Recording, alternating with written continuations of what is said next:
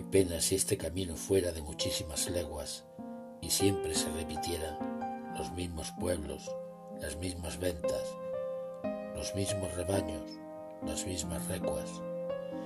Qué pena si esta vida tuviera, esta vida nuestra, mil años de existencia. ¿Quién la haría hasta el fin llevadera? ¿Quién la soportaría toda sin protesta? ¿Quién lee diez siglos en la historia y no la cierra al ver las mismas cosas siempre con distinta fecha? Los mismos hombres, las mismas guerras, los mismos tiranos, las mismas cadenas, los mismos farsantes, las mismas sectas y los mismos, los mismos poetas.